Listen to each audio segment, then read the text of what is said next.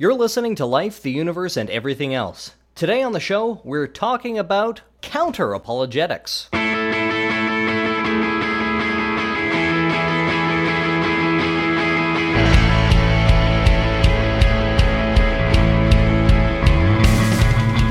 Life, the Universe, and Everything Else is a program promoting secular humanism and scientific skepticism produced by the Winnipeg Skeptics. You can email your questions, comments, or criticisms to us at lueepodcast at winnipeg skeptics dot com. Show notes, references, and relevant links can be found at lueepodcast dot wordpress dot com or at winnipeg skeptics dot com slash blog.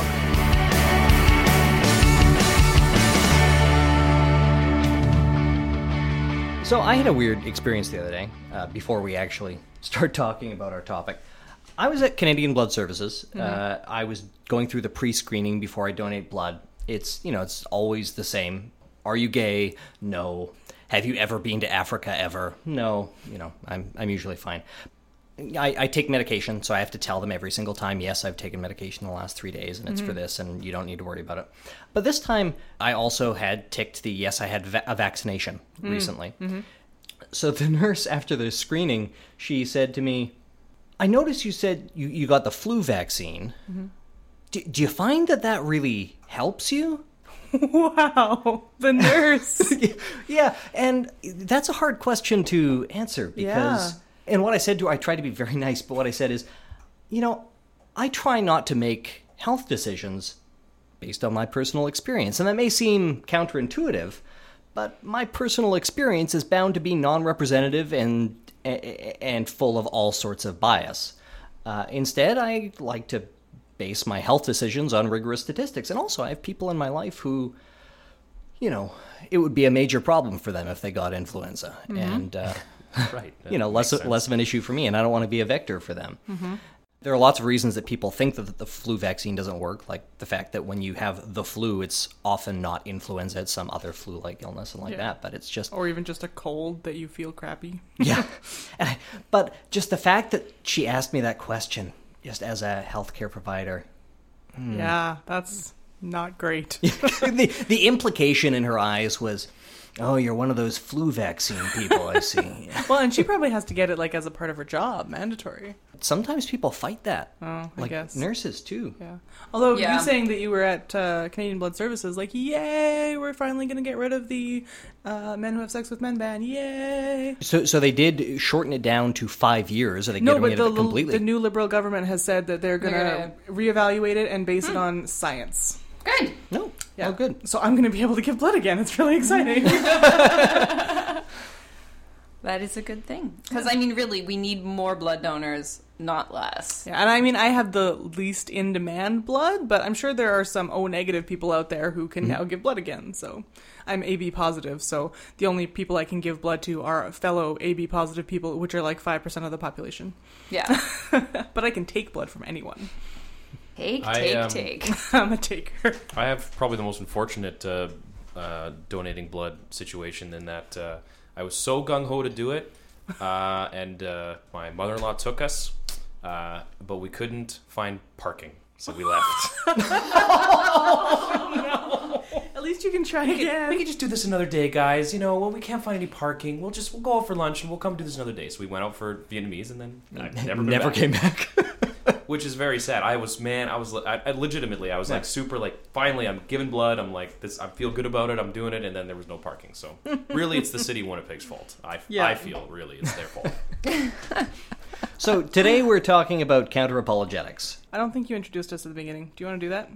I was thinking that too. Yeah, let's, we jumped right in. Let's do it. Okay. Uh, joining me tonight we have Ashlyn Noble. Hello. Laura Creek Newman. Hi there. And Ian James. Ah! I'm gonna make my business for a new noise every time. Are they all gonna be variations on an evil laugh? Yes. Okay. Yes, evil laugh, really? That's, that's how you. Uh, it was sort of a pirate laugh. Okay. So yeah. Pirates can be evil bastards. So let's start very basic. Uh, what is an apologetic? Anyone? Someone who's very sorry. That's what I would say. That's the smart-ass answer. Yeah, I can always be counted on for those. Me too. So apologetic comes from the Greek apologia, uh, which means to speak in defense. Uh, it's also where we get the English word apologize. And uh, just as a note, speaking in defense is a terrible way of apologizing. Mm-hmm. Anyway, apologetics is the defense of faith, as articulated, for example, in First Peter three fifteen.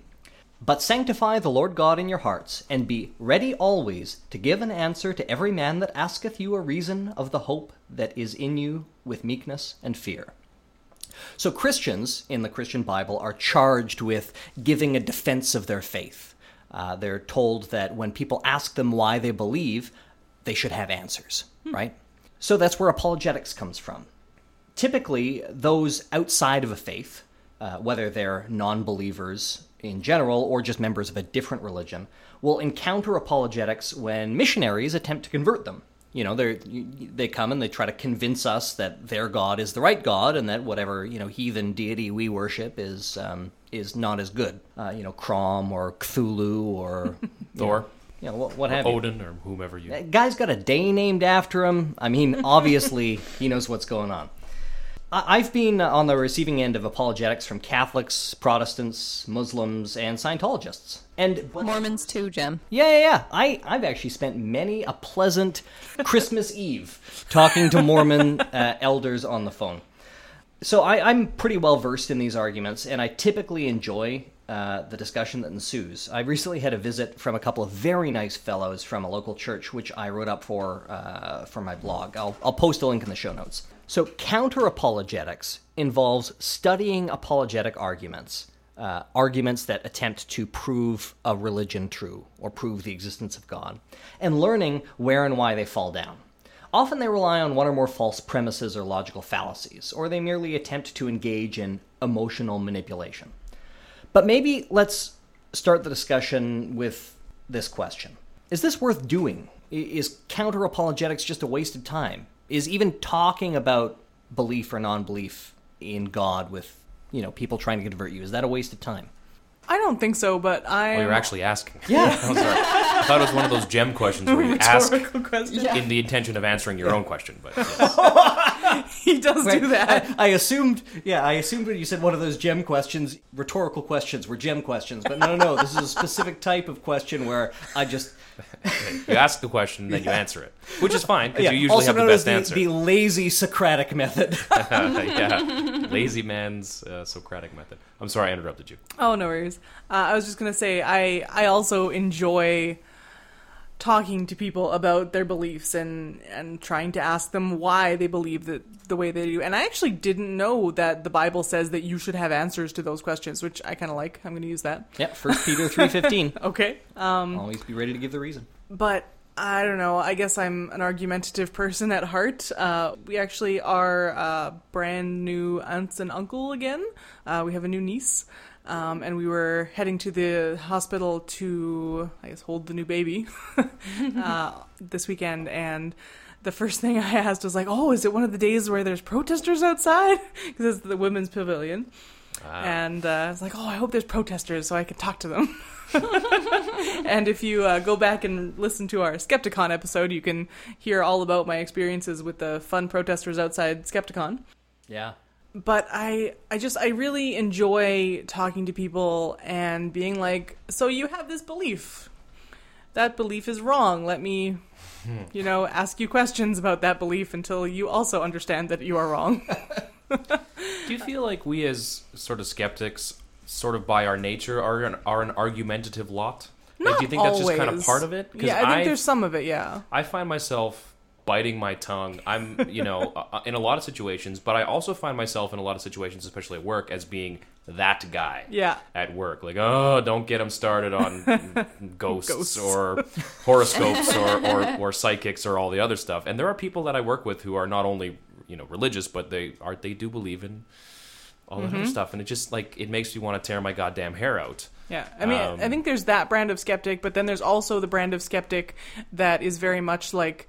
choose your battles, and and there's those skeptics as well who are, you know, I'm just going to believe what I believe and I have my beliefs, but you believe whatever you want.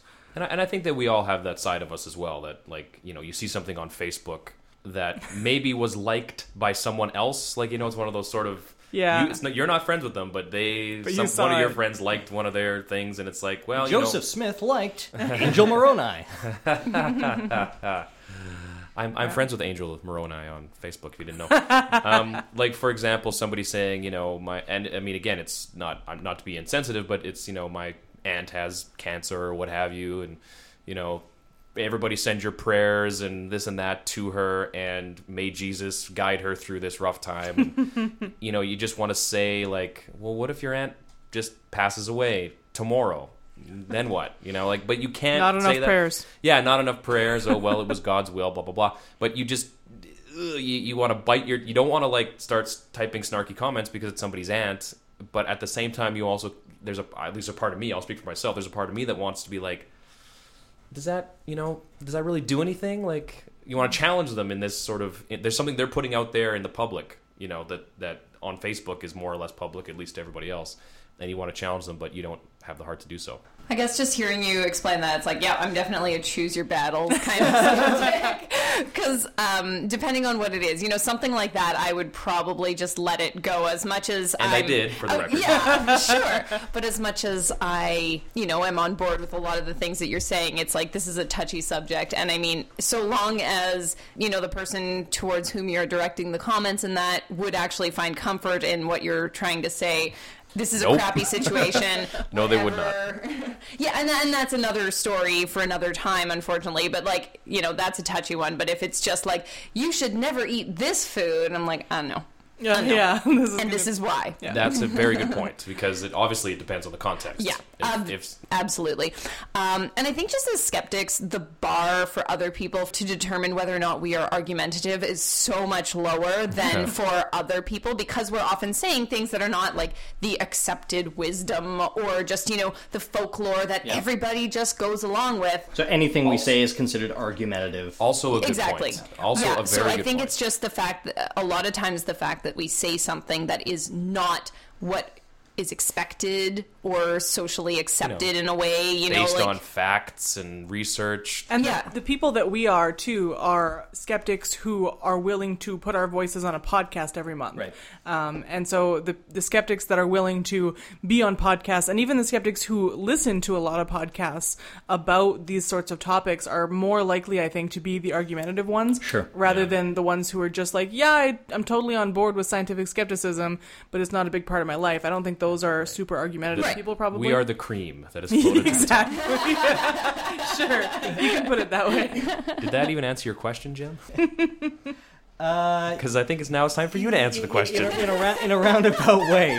Uh, just for myself, I find myself wanting to engage in those sorts of uh, discussions when it is not invited less and less. Okay. Uh, yes. Um, You know, if somebody just posts something that is nonsense, unless it is imminently dangerous nonsense, I'd say eighty, ninety percent of the time I will, I'll just let it go. Often, that's because I don't particularly like arguing, honestly. Like, I don't I don't like adversarial conversations. Mm-hmm. I I like a dialogue, and I like to present new ideas and talk about new ideas and hear other people's perspectives. And obviously, I think that the things that I think are right, but I also know that some of them might be wrong, yeah. because that's certainly happened before. And, you know, so I want to get their perspective as well. But in a lot of these cases, when it's unsolicited, it will end up being very adversarial immediately. And that's mm-hmm. just, I, you know, I don't have time for that. You know, I don't need to get my blood pressure up. You know, got a family history of heart disease. But yeah. do you find that that that...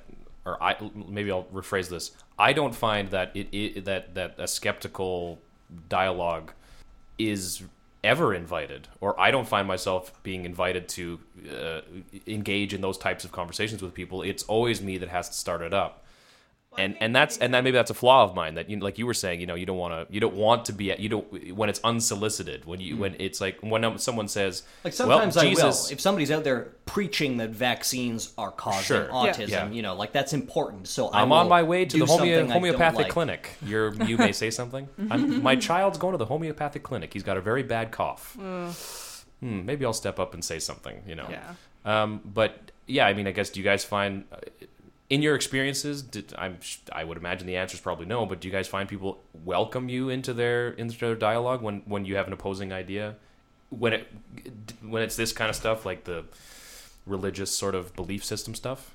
Because I don't. No one ever does, ever. I feel like when, when people are actively protesting something, I think that is an invitation. Yes. Yeah. That's um, fair. Or when they so, come to your damn door. Then yeah, it's like, hey, yeah. You're at then my they, door, they want to talk to you. And, I mean, if they're... The example from Skepticon was people standing outside of Skepticon asking, do you go to church on Sunday? Uh, and I was like, yes, I do go to church. Let's talk. It's not the kind of church you think it is. But and, and if we had vaccine deniers coming to our, our door to talk, I would be happy to talk to them too. Uh, and I like that invitation to a dialogue. Sure. Um, you know, with vaccine deniers, I think that it's worth getting outside of my personal comfort zone and the way I like to spend my time in order to counter these mm-hmm. these claims. But and sometimes too, you'll see posts where somebody will just post a link to something, or with, you know, some people will just do the thoughts question mark. And so those are cases where I feel like it's an invitation. It's perfect. It is an, yeah, it's an invitation. Right. And it's perfectly acceptable to be like, wow, this article is bullshit, in the most tactful way you can manage. Which in your case right. is, wow, this article is bullshit. A lot of the time, yeah. What was your initial question, Jam? I'm sorry. So, is apologetics worth it? Uh, is it or worth is it? Counter-apologetics worth it? Yeah, sorry. Yeah. Yeah. Entering into a dialogue about the existence or non-existence of right. God. Well, okay. I, I think it's worth it in the regards that I would love for more people to, to, at least, well, with all subjects, to think more critically. We've said this a million times in this podcast. People should think more critically and skeptically. However, do you honestly think that you can convince someone who's been a believer all their life to not believe in God? I, I've never seen it. So yeah, is, it a wa- is it a waste of time? Is it worth it? In the grand scheme of things, probably not. So it depends what you're going after. Like, yeah. I don't go into these conversations expecting to convince the other person that their God of choice doesn't exist. Uh, you're definitely not going to do that immediately. They're not going to say, oh, shit, you're right. Sorry. Yeah. Uh, I'm going right. to knock on doors for atheism now. You know? Especially for missionaries. Right. You're not going to yeah, talk yeah. them out of it immediately. Yeah. But you can hope to plant a seed. Mm-hmm. You can also hope to learn. Uh, about you know point. about why they believe what they do, mm-hmm. um, and whether or not you think that what they believe is right, or whether or not you can use that knowledge. I feel like learning about how other people think is just kind of a useful life skill. That is fair. That it may be not about you converting them, but you yourself gaining some knowledge that you didn't have before. And at the very least, just yeah. you can learn from somebody that you may not have had access to, and reminding them that, hey, we exist too, even though we're not out there knocking on your door saying, hey, by the way, here's the good news, there ain't no God.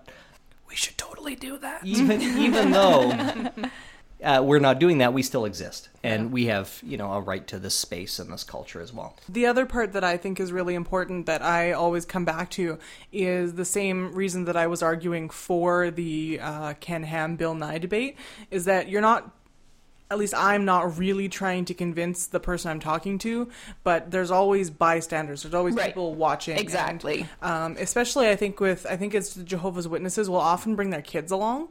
And mm. so when you're mm. talking to them and presenting your arguments against God, it, it kind of opens the door to, oh, other people believe in this other thing. You know, that's kind of cool. And, you know, and that's the planting the seed thing, but not necessarily in the person you're talking to, but in anybody who's watching around you. Yeah, fair. Or I've had missionaries come to the door, often in pairs.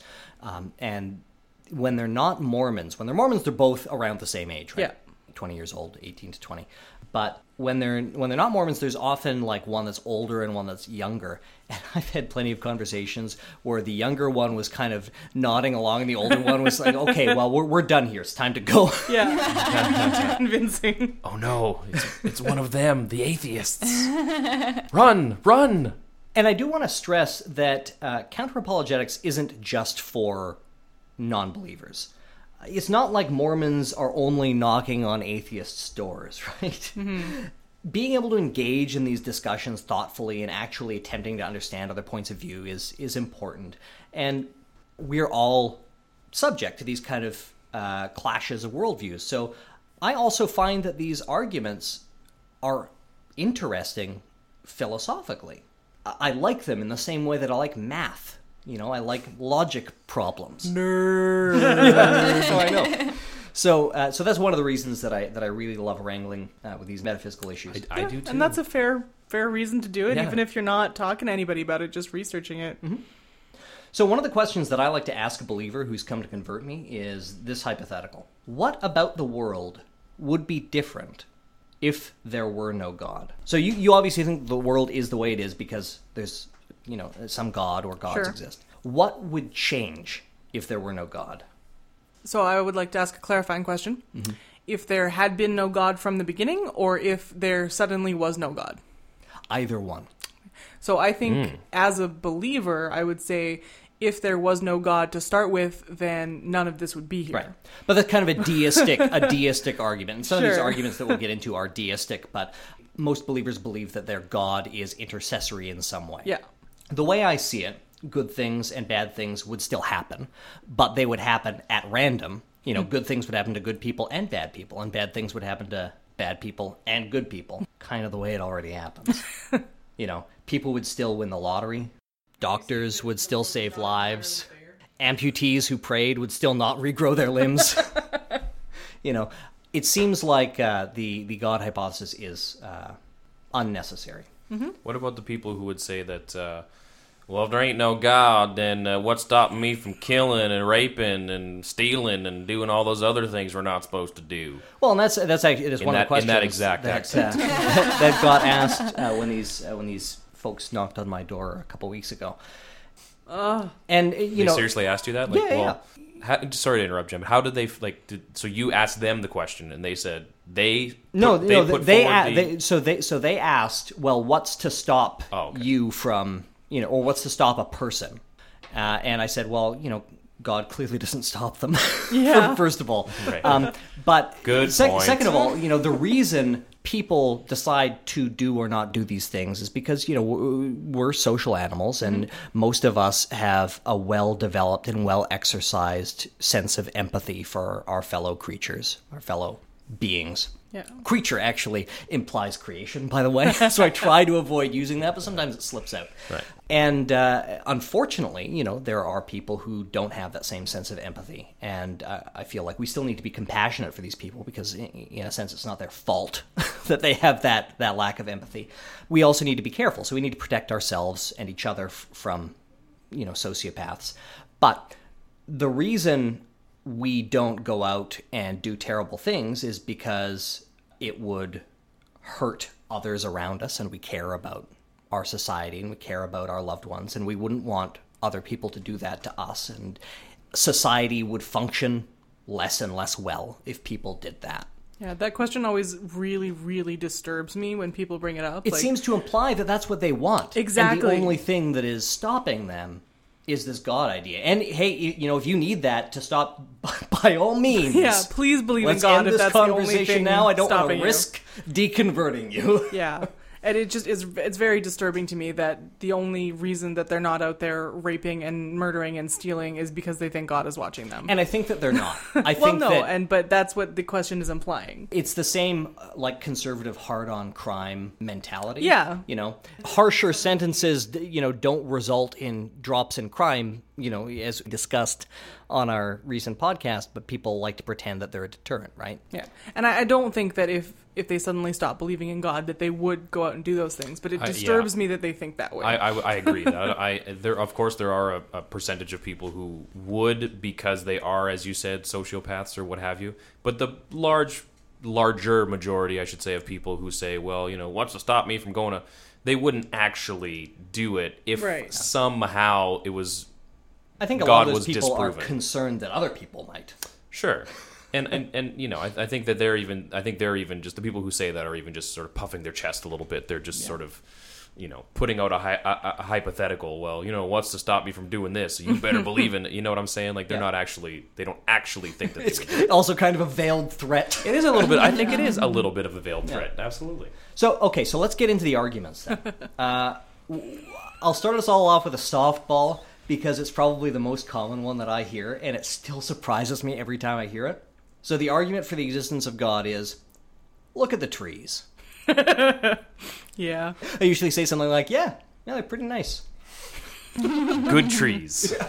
Apparently when uh, when Ham, the humanist, atheist, and agnostic from Manitoba, goes down to Morden for the Corn and Apple Festival every year to promote atheism, they get that like once an hour. Look at the trees. And, you know, there's a perfectly naturalistic explanation for trees. Mm-hmm. For the record. And even if there weren't, you know, even if we had no idea where, where the fuck trees came from...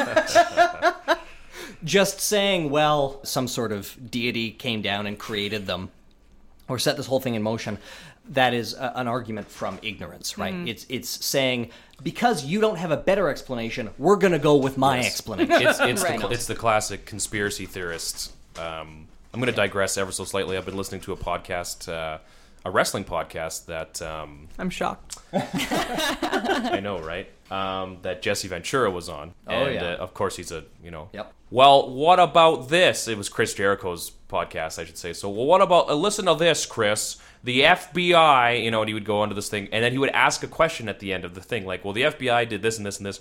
So what happened to this guy? And so he asks the question, but doesn't actually answer that question. He just makes it seem like it's a really, really valid question to ask, as if there is a vi- viable answer. But he doesn't actually supply the answer. To, that, that that makes sense. That is also, you know, that's what I think. I feel a lot of conspiracy theorists. Well, what about this?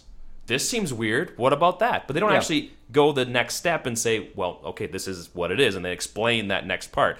And I feel this is sort of similar yeah. to that. It's like, well, what about the trees? You, you know, yeah. what about them? Inject the next part of that. Answer that question for me, and I'll be happy to discuss it. But you can't, because, you know, because there is yeah. So like th- th- that that you're talking about is called anomaly hunting. They like to poke holes in the official story or whatever, right? And then fill in whatever nebulous gaps that that the official story, whatever that means, has with a, a generic, non-specific conspiracy theory, something nebulous that presumably would explain, you know, whatever anomalies they find in, you know, Building seven of the World Trade Center or whatever.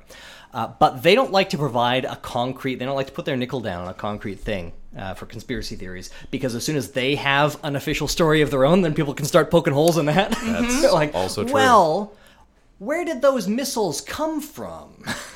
Yeah, that's the, they just keep the burden on, of proof on everybody else, and, and that is kind of like a, a conspiracy theory of the gaps argument, right? It's, almost, yeah, yeah. It's like it's a God of the gaps argument. So as soon as we explain trees with uh, evolution, uh, by the way, is one of the hypothetical explanations for the existence of trees, right, um, uh, natural selection, pretty good stuff. So that, then they'll move on to the, the, the next thing. Well, where did the first cell come from? So now we're talking abiogenesis, and we have some viable uh, theories to explain that as well. And then they're like, okay, well, where did the universe come from? So we have to keep following it back, and there's always more things that could be explained. And it's that's a God of the gaps argument, right? Yes. Okay, so we've dealt with the trees. Let's start. Let's start taking on some meatier topics. Ashlyn, do you want to talk to us about how miracles prove the existence of God? I do. So, because supernatural things happen, there must be a God. That that seems to be the argument. Sounds okay. legit. Uh, so, premise one. Super legit. Supernatural stuff happens. Yeah, yeah. So that's premise the... two. Supernatural God shit happens. God must be responsible for all supernatural phenomena. Yeah. Premise three, therefore God. I think we have a problem in premises one and two. Does that make premises. the third one actually a premise, though? Uh, the third one would be the conclusion. Oh, okay. Yeah. I think you said premise. You said premise three. Oh, sorry. Yeah. Oh, Jem screwed up. Yeah, Jem screwed up. Well, it happens so rarely. I know. Now it's on tape. Not literal. Not for long. I'm controlling the edit. Yes. And not literal tape. It's yeah. an expression. Yeah. Anyway. So a lot of people, when you say... you know, I really don't believe that God exists. They will try and prove you wrong by telling you about personal experiences of miracles that they have witnessed. Yep. Um, and so one of the ones that came to mind when when I got this topic was my best friend's mom. And so we were talking about, I, I guess she had found out that I don't believe in God at one point. And uh, she just was very earnestly telling me, well, well, Ashlyn, I know there's a God because... when my daughter was very young, I was getting out of a semi with her, and and I was holding her in my arms, and and I fell, and I, I would have fallen right onto her, onto the concrete, and, and she would be dead. But I felt the arms of an angel around me lift me back into the truck, and that's how I know there is a God. But not like an alien that no, happened to be there. Definitely not an alien. Almost certainly God. Yeah. Mm. Uh, Some because sort of tractor beam. Because you know, that is what Kirk? she believes yeah. in. Psychokinesis. Yeah. So whenever you get one of these claims, you have to, I mean, what I did at, in the time, and I think I was probably, you know, thirteen or fourteen, was just like, okay, that's, I'm sure that was very, you know, affirming for you, and mm-hmm. try and drop the topic. um, but now. Yeah. Now it's more like, so were you really falling, or did you just have one of those moments where you feel like you lost your balance and then you righted yourself? Are you um, remembering the story correctly? Like, you know, yeah. Is, is your memory kind of playing tricks on you a yeah, little bit? You've retold or, it so many times. You know, lucky things happen all the time. Mm-hmm. Unlucky things also happen all the time, but we tend to really remember those times where it really mattered. Where, where things worked out, yeah. Exactly. The life of your child is one of those things yeah, that matter. Precisely. Such a good point. You remember the times when it was significant, and you immediately for, forget all the times where there was, was no significance. Yeah, yeah. And it's there's like, no, oh, there's I no... put one foot in front of the other again, and again, and again, and again. Woohoo! Today was a good day! And there's, there's no parity in terms of blame. Right? Yeah, P A R I T Y as opposed to yeah. P A R O D Y. Yeah, parity. Parity. Yeah. Uh, sounds the same. Is you that know, derived from a parrot? No. It's not like P A R R O T Y. Fine. It's not to, like as a parrot. I'm just trying to ask a question, man. I thought this, what, this what this podcast was all about. I okay. think what Jim is getting at is that God doesn't get blamed for the crappy things that happen. Yeah, you know, right. like, exactly. like so the one angel saved her, but what about the angel that pushed her out of the truck? Yeah. Good point. Well, that was the devil, obviously. You know, so, yeah, so, exactly. so, you know, in that case, obviously, you know, let, let's, let's uh, assume that she was, in fact, touched by an angel. Uh, let's assume she was touched by an angel. Jen, let's keep uh, it clean around here. no, no, no. oh, Woo! boy. Okay. Nailed it. Nailed That's it. what she said. That's what the angel said. That's what the angel said. That's what the angel said. Uh, actually, all the angels, all the angels in the Bible are uh, male. Yes. Yeah. There you go. Uh, anyway... What about the angel that pushed her? Yeah, right. So, so like, obviously, terrible things do happen. So God is, you know, picking and choosing who, who gets saved. I guess, you know, mm-hmm. it's kind of a kind of a dick move. Um, Very much so. But you know, it is. You know, God gets all of the, you know, the adulation, all of the thanks, but never gets any of the blame. Yeah. As Jem was saying, the the first thing that we have to figure out with this argument is, did anything supernatural actually happen? And pretty much always the answer is no, or we don't know. Yeah, like one hundred percent right. of the time. And don't know is perfectly legitimate, as yeah. we talked about with the uh, the the God of the Gaps argument, or the uh, the argument from ignorance, right? Mm-hmm. Just because we don't have an explanation doesn't mean it was your pet theory. The explanation theory. is yeah. exactly yeah. Yeah. yeah. And so there are a number of of these miracles that are um, attested to by the church. Sure. Yeah. Um, things like the the appearance of in the sun at, at Fatima, right? Um, yes, a few appearances of the Virgin Mary, stuff like that. In a sandwich, sure. Or grilled I don't cheese. think that's been. Yeah, I don't, I don't think, think that's Vatican, been attested. I mean, I saw it on Penn and Teller bullshit.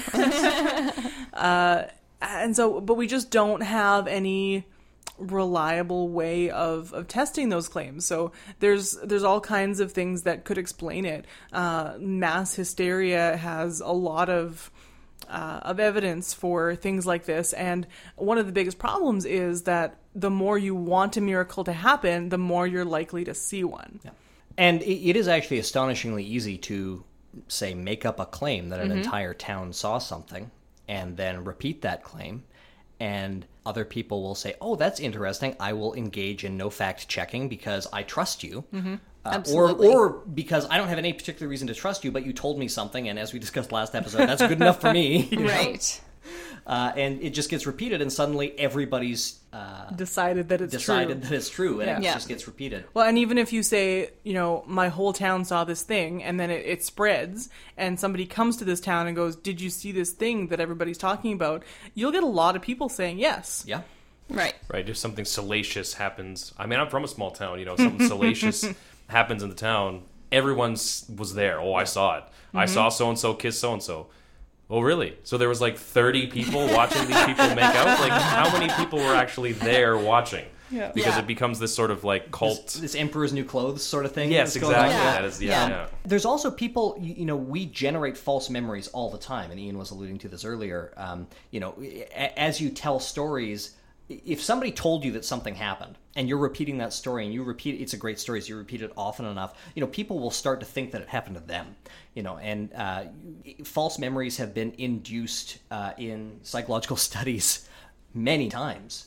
I don't trust my own memory about things that happened. It's a, it, it's my memory is kind of like Wikipedia, you know? Uh-huh. It's maybe a good first approximation, but don't rely on it as your as your sole source. Yeah. Right. Don't don't turn it in for a paper in university. Yeah, yeah, exactly. Probably not. It's not going to work. Now, it seems to me that the number of miracle claims must be on the decline now that we all have camera phones and everything goes on, gets recorded all of the time, because I think so. You well, I mean, but I guess maybe the number of claims might be up, but the number of people or the amount that might be, you know, attested the to the extraordinary ones, the ones that everybody actually says, "Oh yeah, like no, this thing happened." Must I can only imagine it's going down because there's more actual evidence that other outside sources can say, "Oh no, that's a sunspot, or this is a solar flare, or this is right. a that, or this is a that, this is or this is staring into right? the sun for." You know. Because I'm thinking, if you, like, can, like, if you can find a video of a cat running into a wall or something like that, surely there would be a video of the sun moving around in the sky. That well, the seems thing, like a the pretty thing is, legitimate. Ian, God, well, God is shy. He's really like... shy, and he doesn't want the N S A to uh, give personal information. God uh, went into your phone. Yeah. He, he knows your he knows your password because yeah. right. he's God, uh, and he erased that one uh, that one video on your phone. Sorry. Right. And then uh, let a bunch of people starve to death. You know, he's pretty concerned about your phone, but those people who are starving, absolutely. So you know, I don't know. I'm just kind of. It's just sort of conjecture here, but I'm thinking that the miracle claims that people know about, that, you know, have made the rounds around the world and such like that, are things that happened a long time ago now, yeah. and there's really no uh, very limited evidence for things, and things that are happening more. Sure, I'm assuming people are making claims all the time, but a lot yeah. of that is a lot more testable. Everybody wants their own fifteen minutes of fame. No, right, and, and the, an easy way to get it is to say, you know, I saw this miracle. Absolutely. But there's still places like, uh, I can't remember his name, the very famous um, Indian skeptic. Uh, Sanal Edamaruku. Yes, yes. Yeah. Um, he was arrested and oh, chased out of the country yeah. because he went to investigate a claim that a statue of, I think, Mary was crying. Yeah. And he can't go back home now because he was like, yeah, it's just capillary action, dudes. And now he's being chased around the world for blasphemy. Yeah, and, and that's the same skeptic who basically, there was a, a, a yogi who was claiming that he could perform miracles, and he was like, nope, don't believe it. And the guy's like, well, you better be careful, because otherwise I could bring a curse down upon you. Sanal was like, bring it, man. Yeah. And on live T V, this guy was like throwing curses at him for a while and brandishing like a ceremonial knife, and, you know, Sanal was just sort of sitting there laughing, and... Yeah, it was yeah. it was amazing. And he was basically like, okay, if you can kill me with your mind, do it. Yep. And oh. nothing. If he had actually, like, at that moment Managed had a heart it. attack or yeah. something. Oh. Worst luck ever. Oh, right? Yeah, it'd be like, ooh, maybe we should just stop this podcast because it, maybe it's true. Or maybe it's just bad luck. So even if we determined that one individual miracle was, in fact, something supernatural happened, which... I don't know how we would do that because we still don't really know all the laws of nature. Right. But so how are we going to know the laws of supernature? Yeah. So let's let's just assume that we've, you know, fulfilled the first criteria. Something supernatural happened. Mm-hmm. Um, the second criteria is God did it, and usually a right. specific God. Right. So even if, you know, a Christian person prays and their father is healed from his heart attack or whatever, was it the Christian God? Was it the Hindu God? Was it an alien? Yeah. That's on, another thing yeah. that we just have no way to prove. On, yeah, I'm Christian, but somehow Ganesh healed yeah. my father. Thank you, I appreciate that, yeah. but I wasn't talking to you. I was talking to the other God. And I, I wanted Stay to... out of it next time, Ganesh. I don't know if Ganesh heals people. I'm just I, I have threw no a idea. name out there. I wanted to read uh, a passage that I really enjoyed from a page that I was researching from. It's from arguments for atheism dot com. And we'll the, link to it in the show notes. Yeah. The passage says, even if a miraculous event is indeed exceptional enough to warrant an exceptional explanation, there is no reason to jump to the conclusion that it was caused by the incredible powers of a god's mind. It can just as easily be argued that, for example, the incredible powers of a human's mind, or the cumulative powers of many humans, is just as likely and unlikely an explanation. After all, at least human minds are known to exist, while the existence of a god's mind is in dispute. Whoa. So I liked that. Makes sense. Mm-hmm. You know, there we just, we don't have an explanation for this thing that happened, even if it is supernatural. And so... And that's okay. Neither of the the two premises are... falsifiable or provable. So if you haven't listened okay. to it, listen to this. I believe it's called Thank You God by Tim Minchin. I'm sure you know that song. Yeah, that very nicely and comically sums up what we're talking about in this subject. I won't go into it because I'll just ruin it. I will shit all over the comedy of that song, so just go and watch it. Well, and I guess uh, the biggest thing that Christian believers point to when they talk about argument from miracles is Christ rising from the dead. They say, well, that was a miracle and it couldn't possibly have happened if God didn't exist. Therefore God. Right. So, I mean, first of all, you have to believe that all of that happened. And right, exactly. So, yeah, there's a there's lot of assumptions kind of going on ahead of that conclusion. Yeah. And that is the argument for miracles. Hmm. Cool. Nice. Good. Okay, so I'm going to give a very brief summary of one of the dumbest arguments for God. Oh, goody. Um, this is uh, more common among philosophers and less common among feet-on-the-street missionaries. Uh, but this is the ontological argument. Just gonna, just gonna make it as brief as possible and as high level as possible. Uh, so the ontological argument is one of the classic arguments for the existence of God, and it goes like this. God is the best. Things that exist are better than things that don't. Therefore, God exists. How do they know that things that exist are better than things that don't?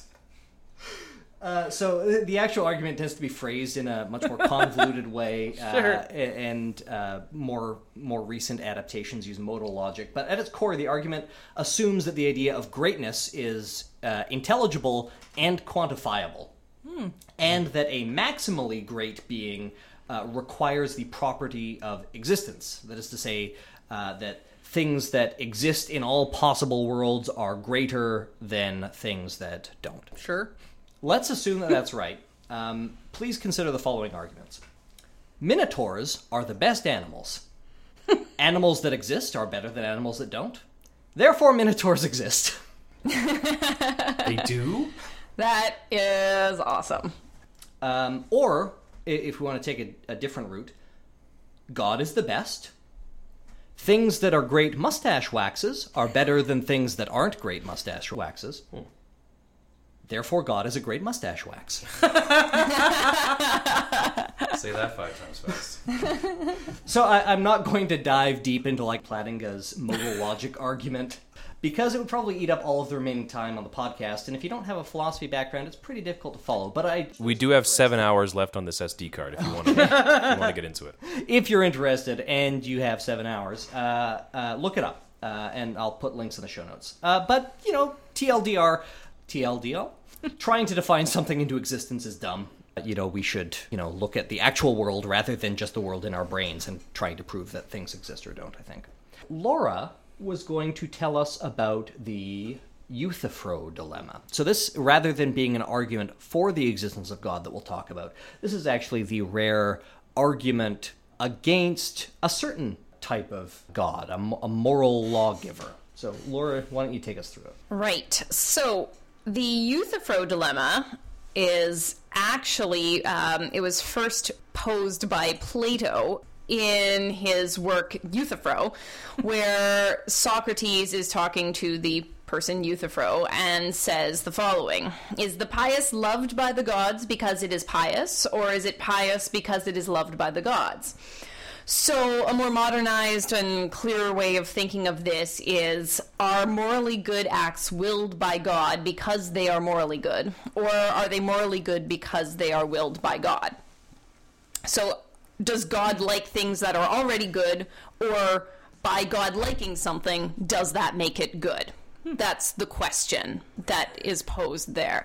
So, um, yeah, so from the time of Plato up until today, people are still talking about this and philosophizing around it. Yeah, but it, I mean, it assumes the existence of God, right? Right in there, so it, it does, it does. But it's a, it's also a very common um, dilemma that is posed for uh, up in or that apologetics tries to deal with, and then that counter apologetics can deal with. Yeah, as well. Like the re- the reason is because people will often make a moral case, right? For Be- God. Like God we were saying before, if exist. there was no God, what would stop me from yeah, yada yada, no right? So this God is morals. Yeah. It, it, exactly. How do you explain the existence of you know morality? Um, the, we, we all agree that certain things are wrong and certain things are right. How can you explain that without a God? Right. So this exactly. addresses that question. So yeah, so this question does assume in a way that there is a God.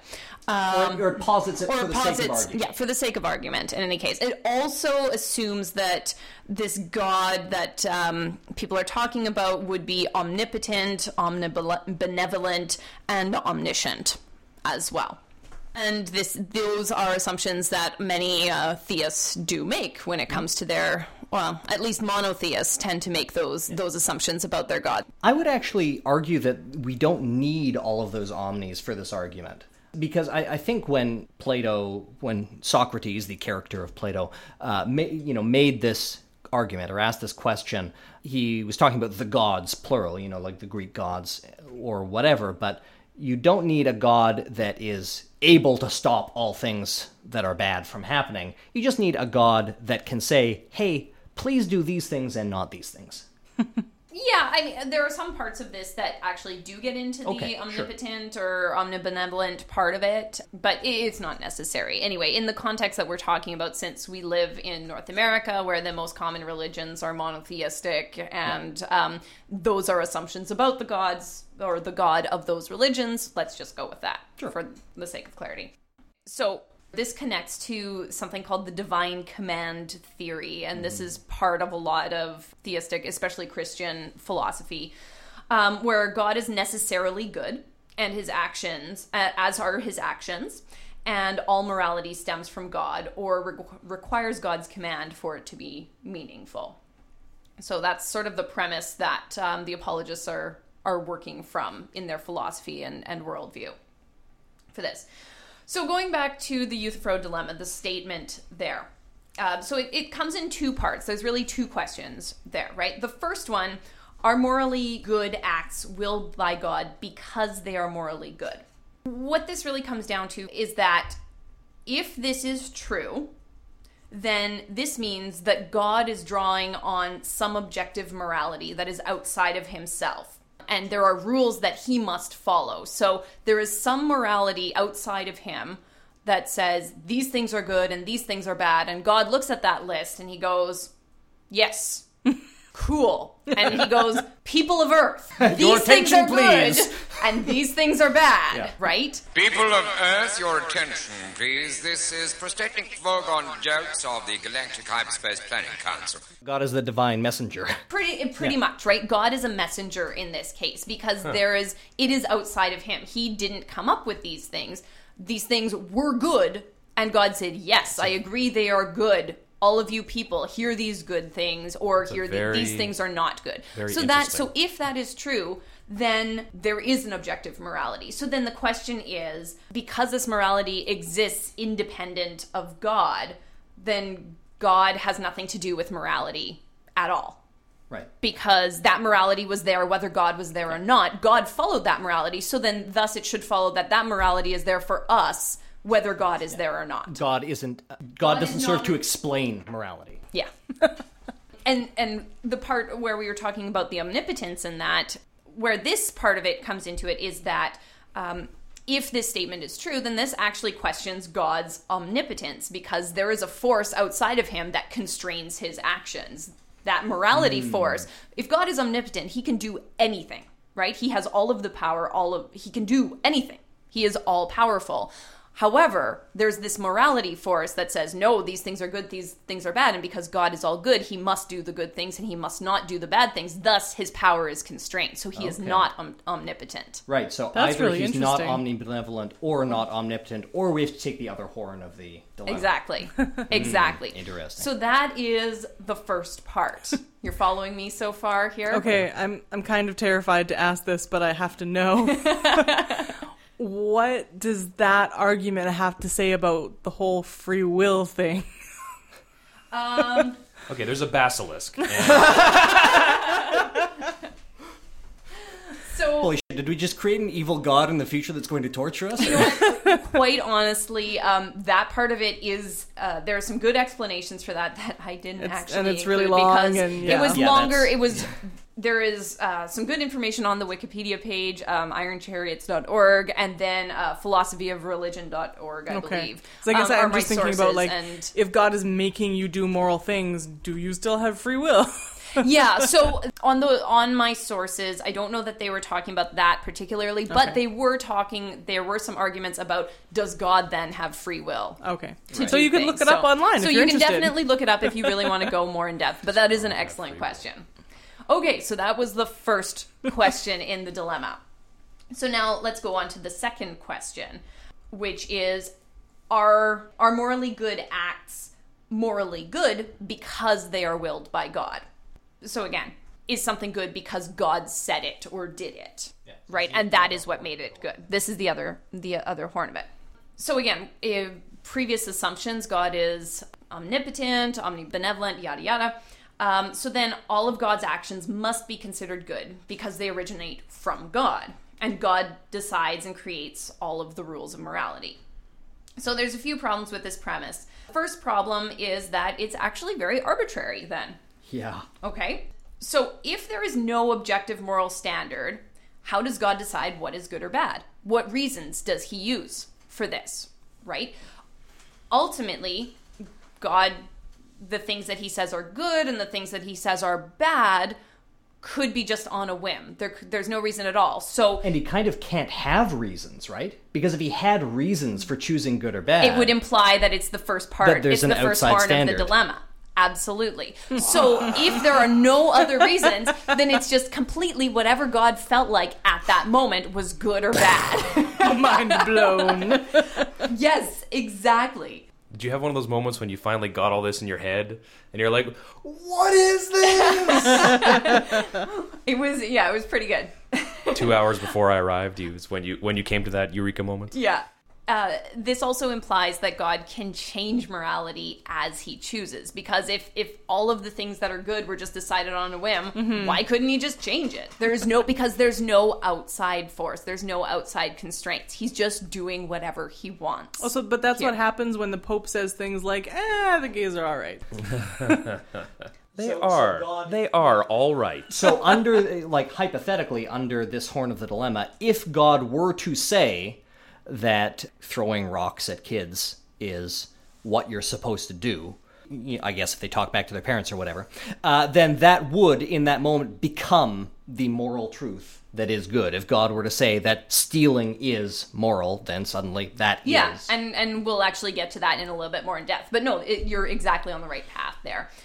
So yeah, so really it comes down to it being very arbitrary. And of course, this is a very unsatisfying answer for most people. Like yeah. really, the whole universe is created on God's arbitrary decisions. I definitely could not live with that. No, absolutely. It seems completely illogical and just th- there is no backing for that.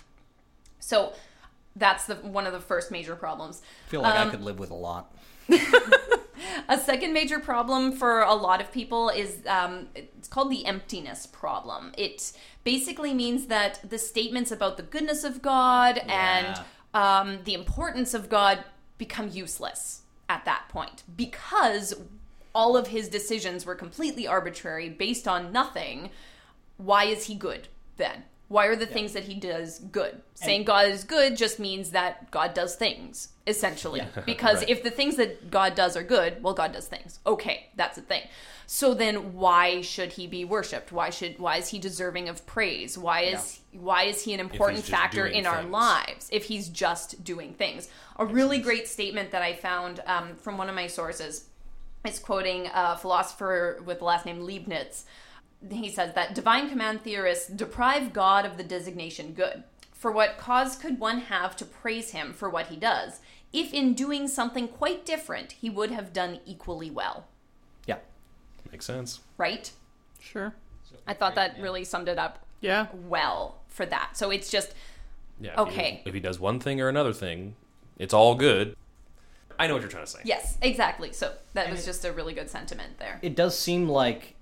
if divine command theory is correct, we still seem to have come up with all sorts of rationalizations for why things are good and bad. We don't feel like, you know, killing somebody is bad. Oh, it's just because God said. I don't think any of us feel that that's the reason that k- killing somebody is bad. You know, we have other intuitions, moral intuitions that tell us that it's bad for other reasons. Yes. Right. Yeah. Divine command theory? Mm. Good yes. name for a band. There you go. And then one of the last major problems, and there there are more out there, but this is one of the best known major problems, is that abhorrent or terrible things can then become good. If this premise is true, mm-hmm. then God can say, everybody, murdering is A-okay. I insist that you do it once a day. We'll and... call it the purge. and and then it becomes good. And that is a problem for a lot of people, because if God wills it, it must become good. No. So, and this comes back to what Jen was just saying with that internal morality. You know, we mm-hmm. most people feel that murdering is bad. Yeah, and if example. you have to do it once a day, then that's going to be really quickly the end of humanity. Right. Okay. So that was an overstatement, no, I'm but just you know, teasing. yeah, the idea is that if if God took something that we've generally decided is a bad idea and said, this is how we roll now, we would have to then accept that. I like that. That's how and he that. Yeah. This well, is how I roll. And it actually World. really bothers me now that my example of like suddenly the gays are okay. Like some people would actually view that on the level of now murder is cool. Yeah, if, if God did decide. Yeah, that, yeah. That both gays are okay and murdering is cool. Those are now equivalents, is what you're sort of saying. Like yeah, there Under are people this... out there who would who would. think of God deciding that the gays were okay. You know, that would be a, a moral issue for them on the same level as God Almost saying... E- equally as yeah. Yeah, as, on, as murder, yeah, yeah. yeah right. that, that's, yeah, that's pretty uh, upsetting. And that is upsetting. Another, another step towards this as well is that, remember too, that assuming that that second tr- premise is true, there is no outside limits to stop God from doing this at any time. Oh, man. That's terrible. So, yeah.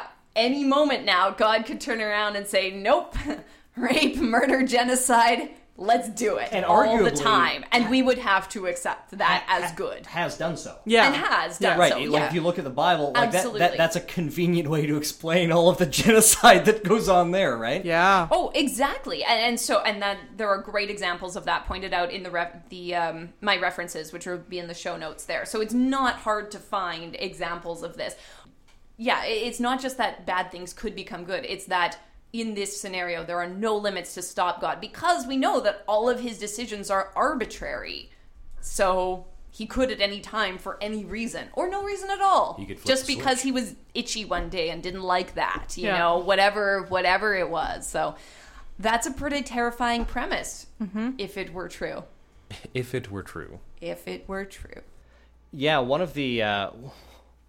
One of the things that apologists and counter-apologists will will get into the weeds about is, you know, the, the massacre of the Canaanites by the Israelites in the Bible, uh, uh, for example. And William Lane Craig has, you, you know, so, so so the Israelites were commanded by God to slaughter the Canaanites. And uh, William Lane Craig... Uh, has stated that that was a moral good. You know, uh, God commanded them to kill all of them, women, children, livestock too, I think, you know. uh, and uh, so people have pointed that out as a great moral evil that God commanded. And uh, Craig stated that yeah, we should feel bad about that. We should feel bad for the Israelites. Because can you imagine how horrible it would be to have to kill all those women and children? uh, you know, how hard that would be for them. But obviously it was a moral good. But it was just really hard for those guys. It was harsh tokes. Yeah. Uh, and a lot of people were justifiably horrified. Yeah. That's all I had. So so one of the things that I wanted to mention before we move off of Euthyphro is that some uh, apologists will try to uh, pick a third path. I'll call it splitting the horns. And they'll talk about this third option. So the two options that we have are either uh, God commands things, and thus they are good, or things are good, and thus God commands them.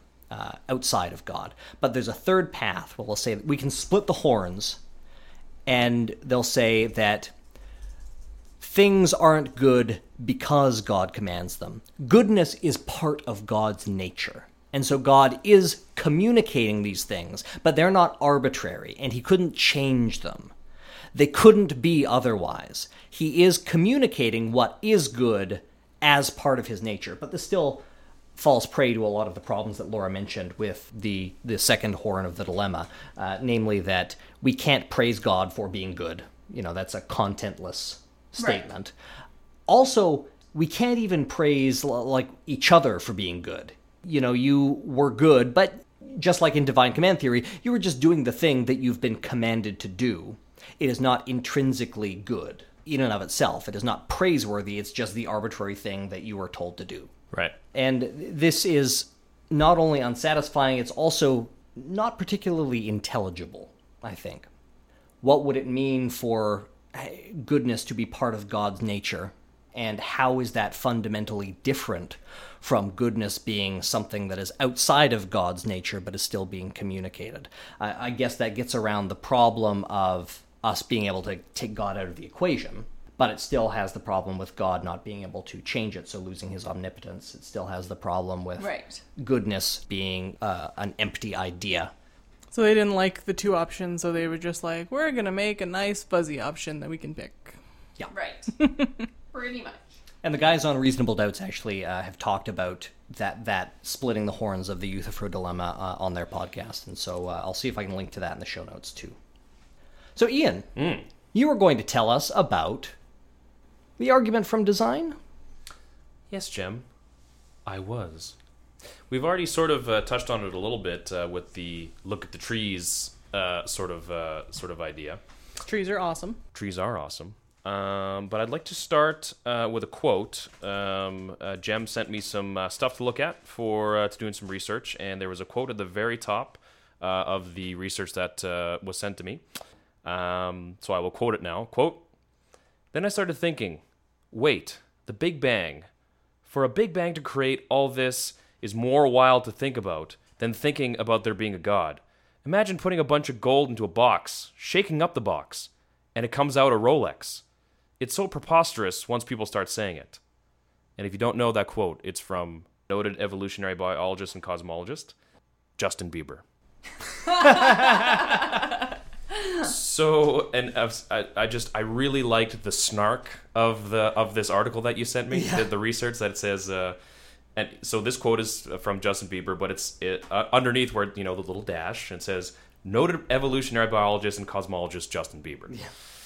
Um, so basically what he's saying is that if you took a bunch of gold and stuck it in a box and shuck it around, you uh, you would get a Rolex. That's his explanation of what of what he thinks scientists think. I have to say, I'm really impressed that Bieber came up with the word preposterous. Preposterous, yeah. That was yeah, I should really make sure that yeah. quote is correct. Yeah, you're right. That is a little a little strange that uh, that he would say such a word. And that's a variant of uh, the sort of argument that you get a lot of the time. It's uh, also called the seven forty-seven. Uh, the Boeing in, seven forty-seven thing? Yeah, the seven forty-seven yeah. in a windstorm. You know, the, yes. a, a windstorm blows through a junkyard and assembles a seven forty-seven just yeah, randomly. Because it's, yeah. yeah. Well, I didn't actually... You can talk about that if you want. We'll bring that up because it'll it'll sort of uh, sure. play into what I'm about to say. I will do a slight uh, read because I think this is a very good um, summary of the argument from design. Uh, and then we'll go into some more talky stuff. According to the argument from design, or teleological? Teleological argument. Teleological argument. Yeah. Teleological means uh, having a purpose. Having a purpose. Yeah. The design or order found in the universe provides evidence for the existence of an intelligent designer, or orderer, usually identified as God. The classic version of this argument appears in William Paley's eighteen oh two Natural Theology, where Paley compares the complexity of living things to the inferior complexity of a watch that we know to be designed by intelligent being. Just as a watch could not exist without a watchmaker, Paley argued, living things could not exist without an intelligent designer. The mm-hmm. argument from analogy runs as follows. Since watches are the product of intelligent design, and living things are like watches in having complicated mechanisms which serve a purpose, living things are probably the products of intelligent design as well. So basically what that means is that uh, you look at the trees and you say, well, those trees are so beautiful and so, look at how well they operate and, and how they expel oxygen that we need to breathe, but yet they take in carbon dioxide that we can't breathe. Uh, obviously that system is so perfect that it had to have been designed. Right. And there's obviously a ton of different variants and, and uh, expansions uh, on this idea, um, which plays, of course, into the idea of creationism that... that Um, or or intelligent design um, in the sort of more uh, how the universe got here in the first place type of thing, and why it is the way it is, is because it was designed as such by God in, in its entirety as it exists now, in contrast to evolution, where it was obviously an extremely long, protracted process of things trying and failing and trying and failing, and then something finally succeeds. Mm-hmm. Um, the sort of creationist or intelligent design, and I think everybody who listens to this podcast and everybody sitting at this table pretty much already knows this, but the intelligent design idea is that it was designed as such in its current form by God or some other intelligent designer. Right. Um. So evolution does provide that uh, alternative hypothesis, right? When you're talking about the design of life, it's a bottom-up design rather than a top-down design. Right. Um. And the, there are obviously many other facets to this. Uh, the idea of, uh, for I should say, in support of the idea of uh, intelligent design. Um, and a lot of these have made the rounds, like uh, irreducible complexity, yeah. uh, the idea that systems are so intricate and so complex that it's inconceivable that they could have, inconceivable, uh, that it could have um, come into being any other way other than being designed in the first place. And of course, the example they use is that the eye, uh, the eye is so uh, complex a system that it could not have just evolved, it had to have been designed. And then the sort of last, or the last one that I'm going to touch on anyway, the last sort of for argument to the idea of intelligent design um, is that is sort of the probability argument, the idea that the likelihood of, of, of existence in the first place, that life exists as we know it today, is so improbable that it had to have had something to kickstart it, because it, it seems too improbable that we would have even, you know, had life in the first place. Um... So sometimes it's it's sort of linked into the finely tuned universe that, you know, the universe is as it is, and God is making sure that it runs properly, but it, it's still created in the first place. Um, and there's that sort of also goes into the idea that the that that we're talking about the perfect systems. Yeah. Things are perfect. You look at a tree; it's perfect. It it pro- it processes things perfectly. Uh, the the idea that the universe is finely tuned for life is so absurdly preposterous that mm-hmm. I can't even like. The vast majority of the universe is instantaneously lethal to all known forms of life. Yes. You know, if it was designed for us, it's, uh, it's not a very good design. We really have this very tiny bubble. Yeah, and this tiny skin. Yeah. yeah. So what what do you guys think would be a good argument against the idea of the complexity of the universe? Well, uh, the fact that something is complex, so complex that it had to have been designed. I mean, well, the fact like when you, when you look at. Um, uh, an information system, for example. Uh, complexity and design have nothing to do with each other, and frequently you want your design to be as... Uh, uh, you, you want to reduce complexity in your design. Uh, I mean, the more yeah. complex a system is, uh, the more points of failure there are. Uh, you want your system to be less complex. Yeah. The, the best example in this case is D N A. Like, D N A is not a very good system for transmitting information accurately no. and decays repeatably. So quickly. And yeah, if, if somebody was going to design a system to make things like us, D N A is a crappy way to do it. one of the uh, mm. one of the one of the sort of examples that I came across that sort of flies in the face of this idea and sort of touches into the perfection thing. We're you'd think that if we were designed, we would function a lot better yeah. as creatures. Yeah, the I'll argument use the word from, creatures. From poor design. Yeah, so, you know, the, the the fact that the I, so complex and perfect a system, no, it fails, or I, you know, I can take my glasses yeah. off and I can't even see Jem's beard anymore. It's just a you big can see red, this thing from space. Yeah. It's just it's just a big red splotch. Um, and I've always thought it, and I've, I've sort of I've used this before that you know it's kind of an odd design that we eat down the same tube relatively. Uh, that we breathe out of, so it's easily obstructed while you're performing something that you need to do every day, like yeah. eat, yeah. Yeah. and that we excrete waste from the same uh, the same organ that we also use to transfer our D N A to other people. That seems like an odd design to no, me. The same, not the well, okay, it's yeah, the same for, for you. It's the same for yeah. us. It's the yeah, same. Okay. I don't know about you. Maybe you have a different one. I don't know, but you think those yeah. would all be different systems yeah, that right. uh, they have to d- they have to double up on some of them to I don't know I guess that comes down to the make maybe that is a perfect system because they're making things less complicated. Like the common phrase is running a sewage system through a recreation park. Yes. Um, and of course the sort of complexity thing also uh, the sort of infinite regress sort of idea that well if something is complex and it, and it had a it, it had a designer well then that designer must be more complex than the thing it designed in the first place. So then, why don't we need an explanation there? Yes, and then so if God is the ultimate designer, then who designed him? If he is ultimate complexity, then what is who designed the ultimate complexity? Yeah, right. Well, and well, well, it's always been there. God was always there. Okay, well then trees were always there. It's yeah, there's no yeah, you get yeah. to a point where you can no, no neither side of the argument can really go any yeah. farther, and it seems more likely that our explanation at this table is more likely. Yeah. The other Who designed one, the designer? Sorry, the other mm-hmm. one that always has bugged me even more than D N A because it impacts my everyday life is that if we were created in this current form, then we were really badly designed to be bipedal. Oh yeah, yeah, that's exactly I'm, what I was thinking. Oh of. God, my yeah. back! I had to lie on the floor this afternoon because my back was hurting so badly. Yeah. Like I'm on my back. Well, how are we right supposed now? to reach that fruit from the tallest tree? Yeah. Oh, well, wait, and no. I have uh, something we called didn't. Schuerman's disease, which means that my back is curved weirdly, and so just constant pain all the time because I was not designed to yeah. be upright. Good design. Also, it uh, about the complexity thing is that it also um, assumes the definition of complexity.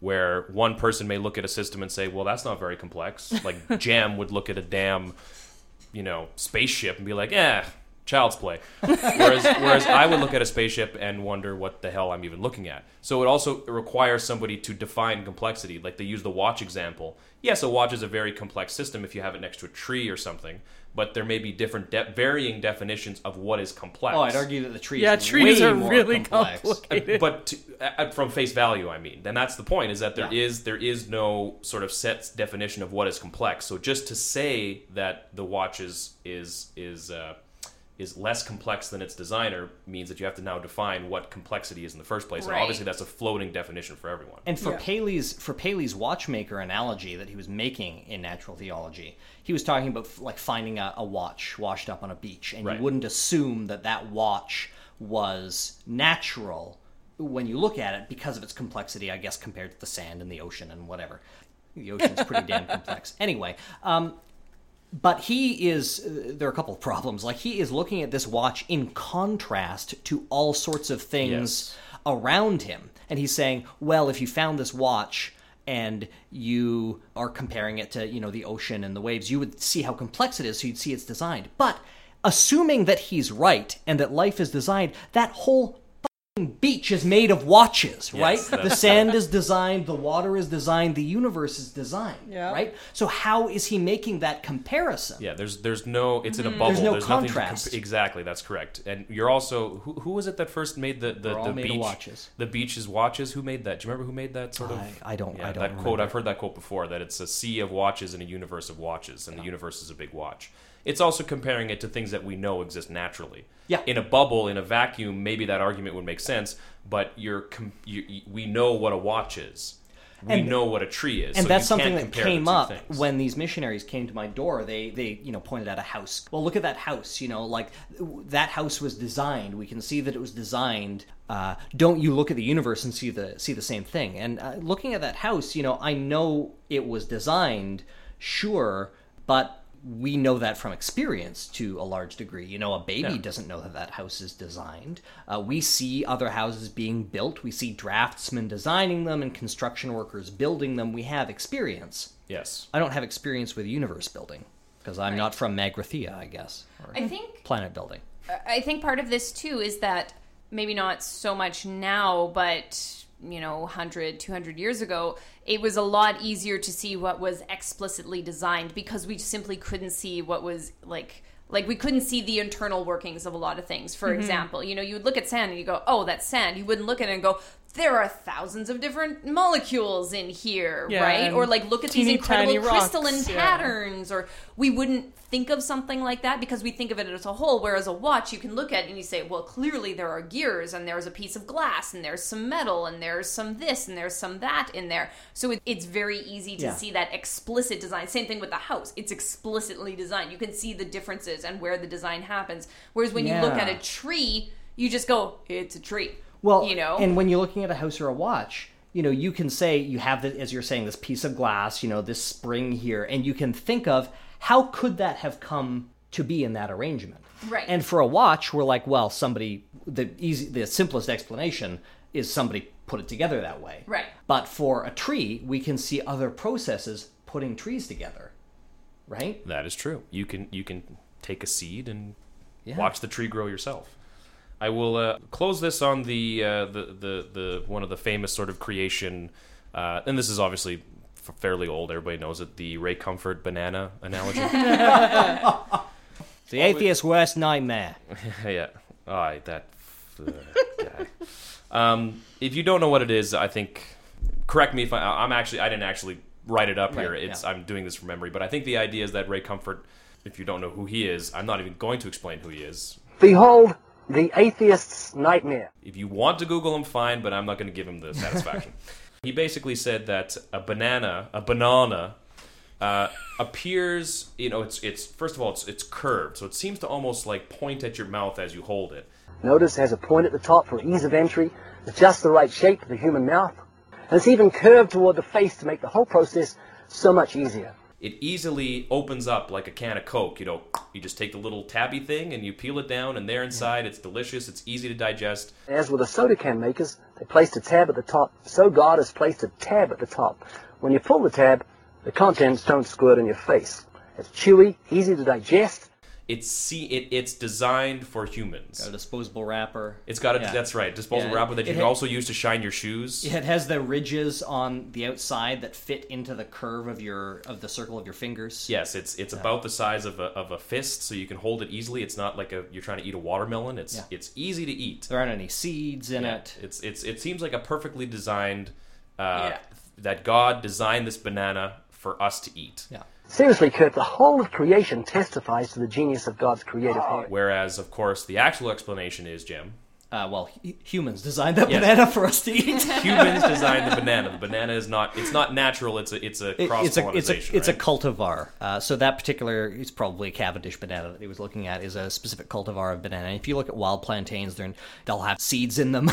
They, you know, the, the skin is a lot tougher. They aren't sweet and delicious like bananas. Right. There are lots of things about the banana that he specifically calls out in his video as evidence of God that were explicitly put there by artificial selection. Yeah. Yes, and I will... Uh, Uh, half quote uh, uh, Matt Dillahunty from The Atheist Experience. Yep. If a banana proves that God exists, what does a coconut prove?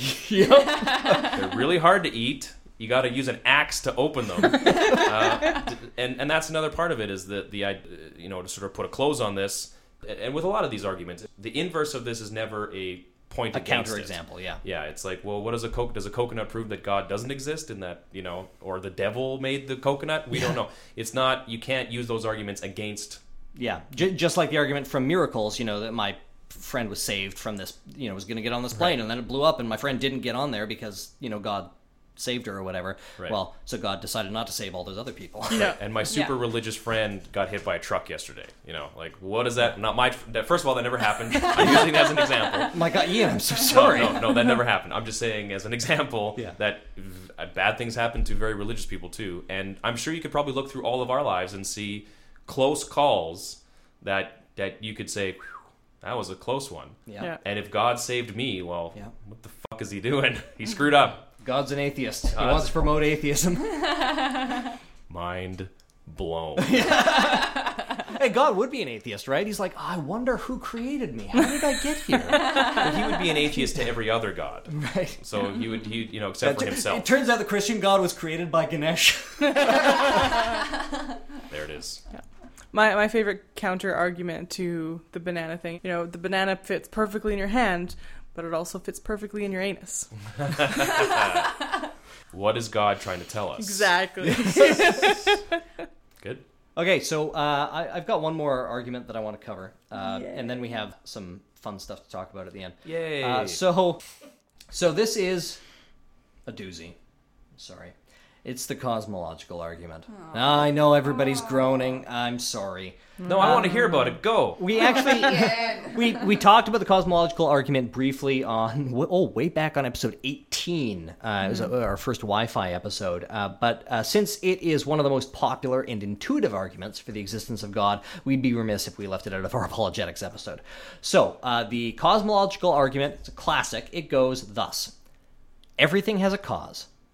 There can't be an infinite chain of causes, so if you follow the causes backward, eventually you'll arrive at a first cause. That first cause must, by its nature, be uncaused, because it's the first. Hmm. Nothing can exist without a cause except for God, therefore God exists. That's stupid. I, I followed you to the, to the point that you said that, uh, I'm sorry, go through that chain again? So, everything has a cause. Uh-huh. We can't have an infinite number of causes, so there must be a first one. Sure. The first cause can't have a cause, because it's the first cause. Uh, nothing can exist without a cause except God. Ah, there's your problem. Says who? Yeah, okay, so sure, yeah. Uh, why is God the, the getting the special treatment here? Yes. So uh, this is actually a form of special pleading, uh, where you demand different standards for your claim that don't apply to other claims. So here, everything has to have a cause except God. Why don't we say everything needs a cause except the universe? Um, yeah. Uh, there you go. We just stop you, at one step earlier. The universe yeah. is God. There's all... Shut up. Okay. Uh, there's also the problem uh, that the first premise... and the second, third, fourth premises are all kind of in conflict. So the first premise is everything has a cause, and then the remaining three premises are like, well, some things don't have causes, guys. Let's not be so hasty. That That's a problem. Uh, the argument also obviously says nothing about the nature of God. You know, this could be a, a deistic God, mm-hmm. so it doesn't get you to Jesus.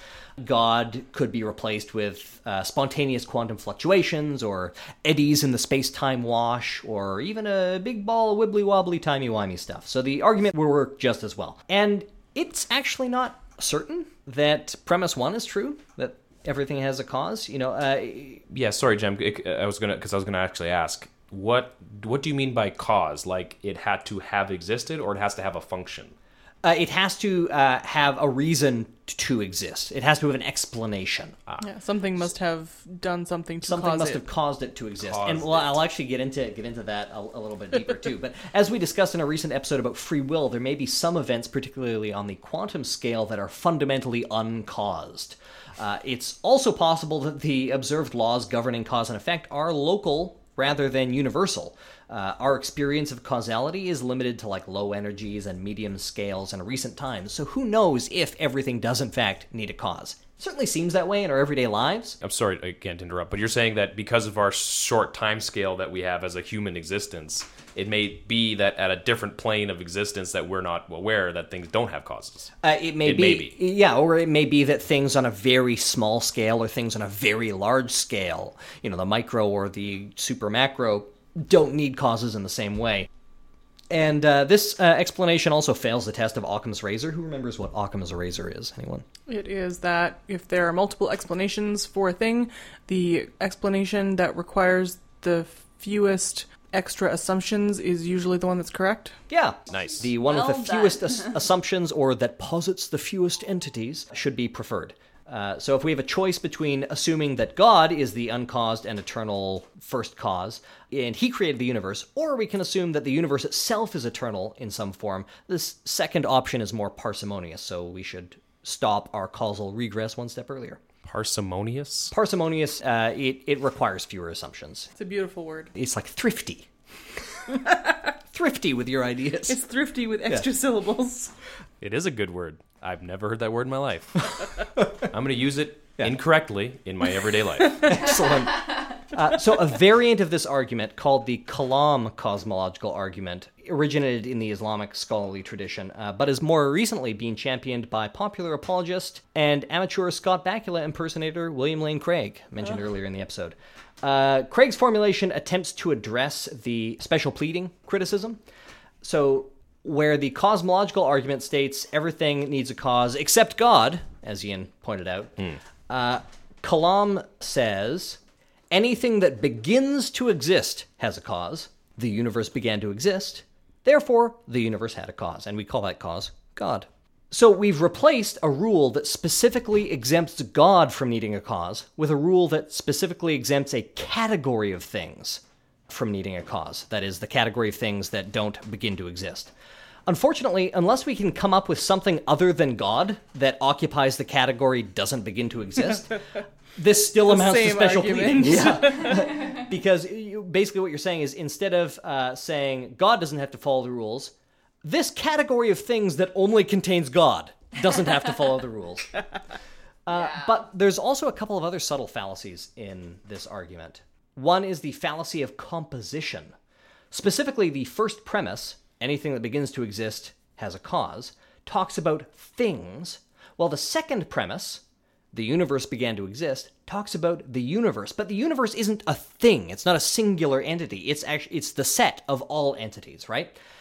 So a property that applies to all members of a set individually doesn't necessarily apply to the whole set itself. And properties that apply to a set don't necessarily apply to all of that set's members. So uh, that may seem hard to follow. Uh, bear with me. I'll give you an example. All atoms have the property of being invisible to the naked eye. Dogs are made entirely out of atoms, but dogs don't have the property being invisible to the naked eye. We can see them, right? So even though all of their component parts at the smallest level or at a small level have this property, being invisible, that doesn't mean that the, the set itself, the whole altogether, the composite, has that property. Right. right. So even if it were true that everything that begins to exist has a cause, that doesn't necessarily apply to the set of all things, which is the universe. Sure. And here's maybe a weird question for you, and Ian, you touched on this earlier. Does anything actually begin to exist when it comes right down to it? Hmm. Like, I mean, at the level of common usage, things come into being all the time, from chairs to mountains to people, but none of these things really begin to exist ex nihilo. Uh, they're merely rearrangements of pre-existing things, you know, wood and rocks and cells and molecules and stuff, that we apply a new label to. Well, I think that comes back to that uh, thought experiment argument that we talked about with the, the axe and that depending yeah, on the culture. Yeah, grandfather's axe, ship of yeah. Theseus. I, I think it really depends on what kind of uh, view and, and cultural history you come from as to whether or not something begins to exist. Well, well, however you want to phrase it, what I'm saying is, I think there's an equivocation going on here. So it's easy to agree that things begin to exist. You know, like sure. we, we, we, we create something. But they begin to exist when they're made out of other things. So, you know, human life begins at conception in, you know, insert argument here. Uh, but for the sake of argument, right? H- human life, you know, you know, your new person begins when these two cells uh, merge, okay? But they were made out of other things. They didn't come into existence ex nihilo. So the first premise says everything that begins to exist has a cause. But that is talking about things that begin to exist from other things, right? This premise relies on our intuitive understanding of things beginning to exist. And every example of a thing beginning to exist that we can reason about is something beginning to exist from other things. Right. right. Mm-hmm. But then premise two, when it talks about the universe beginning to exist, it's not talking about the universe beginning to exist from other things. It's talking about the universe beginning just to exist. Starting out of nothing, out right. of no pre-existing matter. It's not a new arrangement like the first premise is talking about. It's talking about the universe, it's on. And that is rather different. So if you're trying to make a logical chain between those two, that's an equivocation fallacy. You're using beginning to exist in two different ways to mean two different things. So you can't right. have that. It's really not fair. Chain. There's another variant of the cosmological argument called the Leibniz cosmological argument, but I won't go into it Laura because talked about that guy. Uh, I, th- I think it's a different Leibniz, but I'm not sure. uh, I can sense that if we start talking about that, our listeners, are their eyes are going to glaze over and their fingers are going to reach for the unsubscribe button the longer I ramble on. So, uh, I just want to ask yeah, people a I question. I might do that, and I'm on this damn podcast. uh, what is the dumbest argument for the existence of God that you come across? Uh, mm, not, like, dumb, but it's dumb in my own mind that, you know, people, and we've talked about this before, like, people believe in God because, well, my mom wouldn't lie. You know, they don't. They don't. Necess- they don't necessarily believe in. And I, you know, I, I, maybe it's not as. I think people believe in particu- not particularly religious, but they just like my my my own mother, for example. She believes in God, but she doesn't go to church. She doesn't really identify with a particular religion. She just believes in God, and that's it. And I think that sometimes people don't even know the reason. So when you ask them, it's like, well, why do you believe in God? Well, I don't know. I just do. Somebody told me that there was, so I believed it. That seems like the stupidest effing thing that you could ever have yeah. to believe something just because someone told you so. And I guess my dumbest thing would be very similar. Um, and I, I understand the argument, but mine would be, well, I believe that God is real because the Bible says so. Yeah.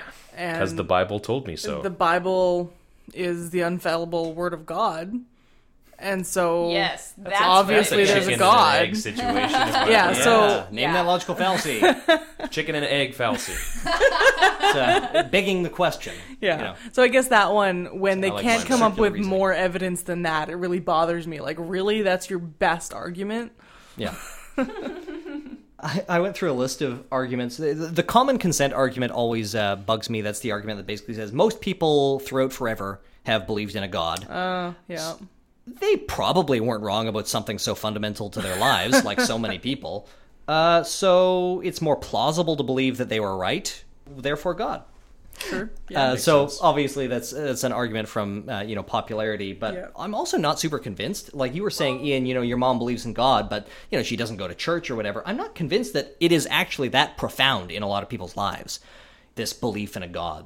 You know, it's they just do, and then it goes yeah. into the back burner. You know, even if they go to church, you know, like most of the time when they're making coffee, when they're walking to work, when they're having fun with their kids, they're not thinking about God. They're not talking about God. They're, you know, they're just living their lives, man. That's very true. And then there are other people who are the exact opposite of that.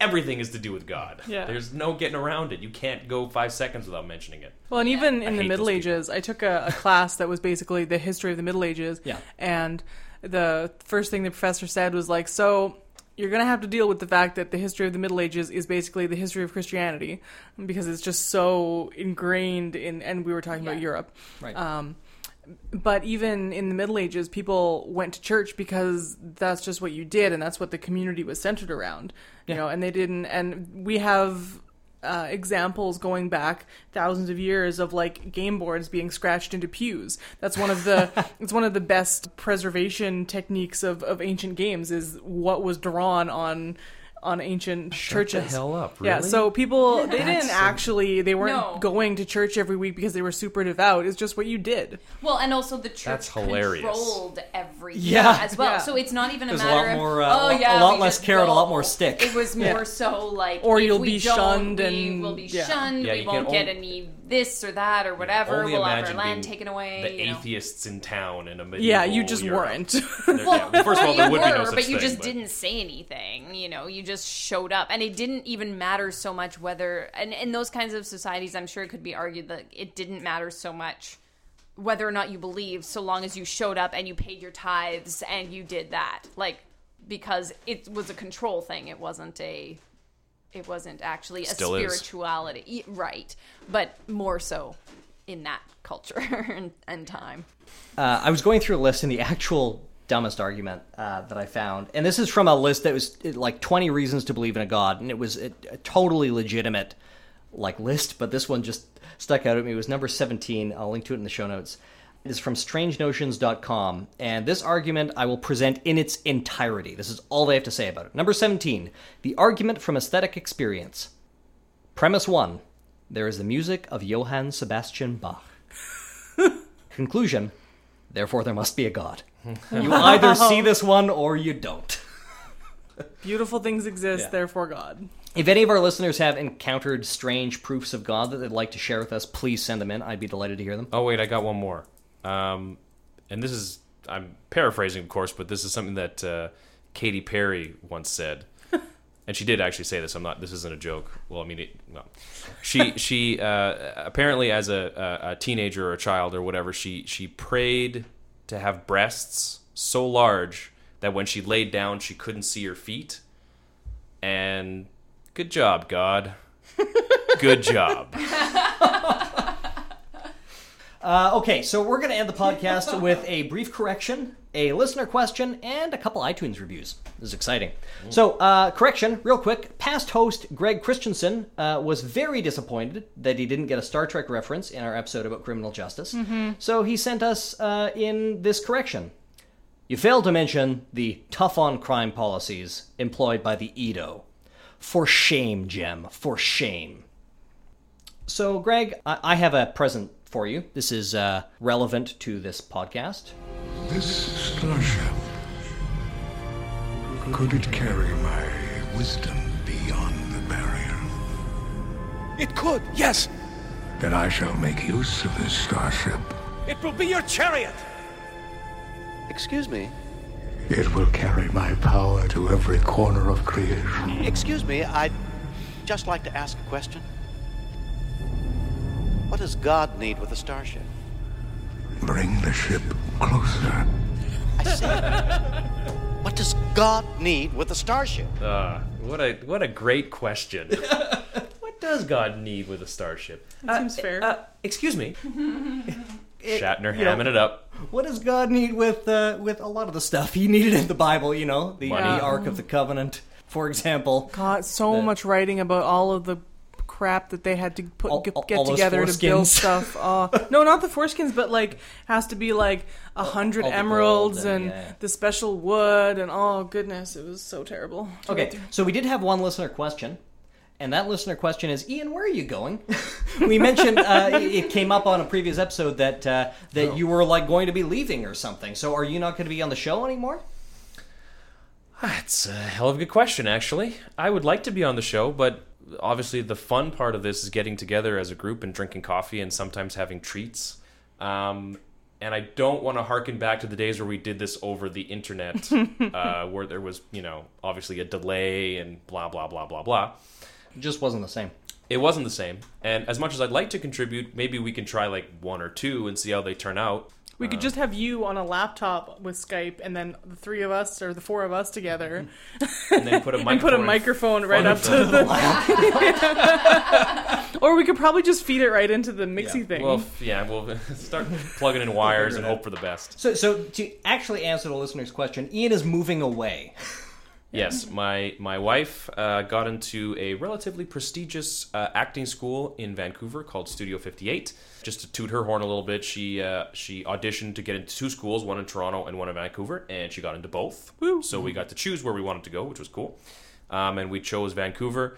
Uh, it is a, it is a longer uh, three-year uh, term, but it's cheaper, and it's Vancouver. So that seemed like the right choice to do. Longer time away, but the school itself is cheaper, and uh, it's Vancouver rather than horrible, horrible Toronto. Um, so yeah, I'm, uh, I'm, I'm being seeing that we're married. I am also going with her um, to uh, pay the bills. Basically, that's all I'm there for. Because uh, she's going to be in school, so I'm going to be working my balls off to uh, try to live in Vancouver, which is mm-hmm. going to be very, yeah, very that's difficult. It's not going to be fun. But you know, good luck. Uh, yeah. We'll miss you, man. And our yeah. listeners will miss you, too. No, they won't. You. They won't miss me. They'll miss you once the audio quality goes drastically down. Yeah. Which is something we need to talk about yeah. after this podcast is done. If you want to help our audio quality not go down, you could donate some money to us. Yeah, uh, Jem has uh, made us a fancy new page for it. Yeah, if you go to lueepodcast dot wordpress dot com, uh, there is a link on the side to uh, that you can click to donate via PayPal. You can also become a supporter of the show. Uh, so we had uh, some listeners request. We had we had a listener request. A listener uh, request. Uh, we Thanks, had a listener, man. Yeah. We had a listener request recurring donations. So uh, uh, you can uh, do a recurring donation uh, for just, uh, you know, a couple bucks Canadian to help uh, keep the lights on, uh, keep the mics on, to support the show. So we'd really appreciate it because we do this, you know, out of pocket. We make no money. There's no advertising. We make negative money. Oh, we lose quite a lot of money and quite a lot of time doing this show. But we, you know, we like it. Yeah, I have a, uh, as I've said a thousand times as well, I also have a wrestling podcast, which no one listens to. No one. Well, sixteen people listen to, I should add. Uh, I spend hours editing it, and then I bug Jem to post it because I don't know how to do that. So Jem still has to waste his time to post my personal podcast about wrestling, and which I obviously appreciate. It's wasting time for zero gain other than my own personal enjoyment, and, and that's fun. Good enough and for me. Fun is good. Too. Yeah. Well, I don't know. We have sixteen like subscribers or something. I, don't oh, know. Okay. I haven't actually looked in a while. Maybe we have more now, but um, either way, I do it because I love to do it. Mm-hmm. Yep. Uh, so while we're doing plugs, does anyone else have any plugs? Uh, we should plug Laura's blog. Laura uh, has a blog called Dietitian at Home, which we'll link to in the show notes. dietitian at home dot wordpress dot com. uh, and in the month of November, she is doing uh, blog posts every day. That's a yes. lot of blog posts. It really is. I think I overestimated my abilities considering that it is ten thirty and I haven't written one for today yet. External motivation. uh, so yeah, you should visit that. Uh, we'll link to it in the show notes. It's uh, dietitian at home dot wordpress dot com. And it's great. She's a really good writer. Thanks. Yeah. If you have suggestions for what Laura should write about oh, the rest of the month, yeah. send them in. Please do. That would be awesome. Yeah. So uh, Laura's a dietitian. Uh, what is food? she, it's a combination of no, molecules. I'll read about it on your blog. Oh, and finally, uh, iTunes reviews. So I'd like to remind our listeners that uh, aside from giving us money, the best thing you can do to support our podcast is to go into iTunes and just give us a star rating. Even better is just write a couple words about why you like the show. It is it's the, awesome. It's the thing that mm-hmm. is most likely that is featured in the iTunes store, which really helps new listeners find us. And maybe that will mean that we'll get, you know, more than a couple of donations so that we can actually afford to continue to, you know, we can maybe afford to buy a mixer and, you know, buy some better mics, something like that. So uh, I, uh, with that in mind, I'd like to read, uh, we've got two recent iTunes reviews that I'd like to read. Uh, one, uh, Smart, Funny, and Topical. It's a five-star review from Jim. Jim said, "These folks cover a wide range of topics. They're well-researched and presented in a way that is easy to understand, a conversational manner. These are smart people, and they're smart enough to explain themselves when they start getting too deep into a topic. There are over one hundred episodes now, so you're sure to find a few topics you'll love." Well, thanks, Jim. That's that's very nice. Wow, that was, that was yeah. very nice. Mm-hmm. Not a disparaging word in the bunch. Yeah. We also had a review from Diane, who called the show insightful and stimulating conversation. Uh, she especially liked the conspiracy theories episode. Uh, she had no idea so many existed. And Diane also said, "Jem is excellent at keeping it focused and pointing out logical fallacies. I think maybe one of those things is true." We'll let you be the judge, yeah. dear listeners. Yeah, there's a lot of editing that goes on. And a lot of sharp looks from my co-panelists when I start digressing. It's Max well, from Laura. Yeah, it's yeah, that's yeah. Did you hear that? That that smacking noise? That is an exaggerated noise for what happens often. But we love you, Jem. Mm-hmm. Oh, thanks. Well, I don't, but... So leave us reviews, and maybe we'll read them on the show. And... whether we do or don't, they'll make us feel good. So thanks. Booyah. And thank you for joining me, folks. Thank you, Jem. Thanks, Jem. Have a good night. Good night. You've been listening to Life, the Universe, and Everything Else. If you have any questions or comments, or you'd like to suggest a topic for the show, send us an email at l u e e podcast at winnipeg skeptics dot com. If you want to show your support, give us a review on iTunes or Stitcher, follow us on Twitter or Facebook, or just share the show with a friend. Our music is produced by the very talented Ian James, and this episode was edited by Jem Newman.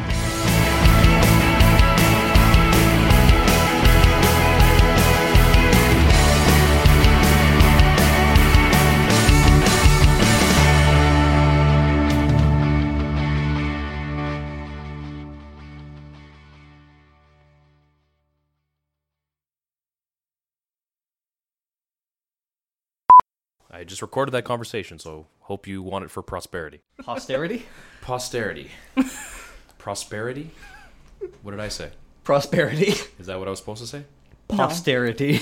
I'll poster your sterity, Newman. Rip that fancy beard off your face and wear it. It's a, it's a trophy. It's, wow. Is, is getting to the length where I could start, you know, forking it? Oh, Jen, God. You just did that. Okay, I'll undo it. Combing it back together. Uh, the discussion that ensues. I recently had a visit from a couple of very nice fellows from a local church, which I wrote up for uh, for my blog. I'll, I'll post a link in the show notes. Full disclosure, I haven't actually written this yet, but I'll get around to, get it, by, to it. By, by the time this episode is edited. Now you have a deadline. Up, yeah. yeah, exactly. It's on the internet, Jim. You cannot go against the internet. that's that's proof of God for me right there, is uh, is that is that lady. She is uh, well put together lass. Well, I mean, I've done a lot of uh, quote-unquote research um, into her, uh, into her, her as a Jam is rubbing his forehead right now in, in frustration. I'm just going to keep going, though, because it's, you know. You know this is all getting cut, right? I love Katy Perry. I find her songs very catchy. And she sings them live, too. You can see some uh, videos of her singing on various shows that uh, it's not good. But it's live. I'd rather have a not good singer live yeah. than somebody who's miming yes. it. Did she do Just Dance? Is that her? Or is no, that, that, no, that it's Lady, Lady Gaga. Gaga. No, okay. Katy Perry is Roar. I Kissed a Girl. Firework. I liked it. Oh, for fuck's sake. The taste yeah. of her cherry chapstick. That's playing to your audience right mind. there. That's playing to your audience right there. And thank you for joining me, folks. Thank you, Jim. Thanks, Jim. Have a good night. Good night. Ampersand. Also, That's I, not uh, your water dish. Ampersand, get down. Obviously, the fun part of this is getting together as a group and drinking coffee and sometimes having treats. um, I didn't bring Twizzlers today. I was running late, so I'm oh, sorry. Shit. Hold on. Whoa. Something in the oven. Oh, oh good. Yay. Yay. Thank you. Because, you know, all this fucking noise won't have to get cut out anyway, so I'm probably just going to have some of this Twizzler, and uh, then we're just going to start again. Actually, you know what? I'm not even going to do that. I'm just going to start again.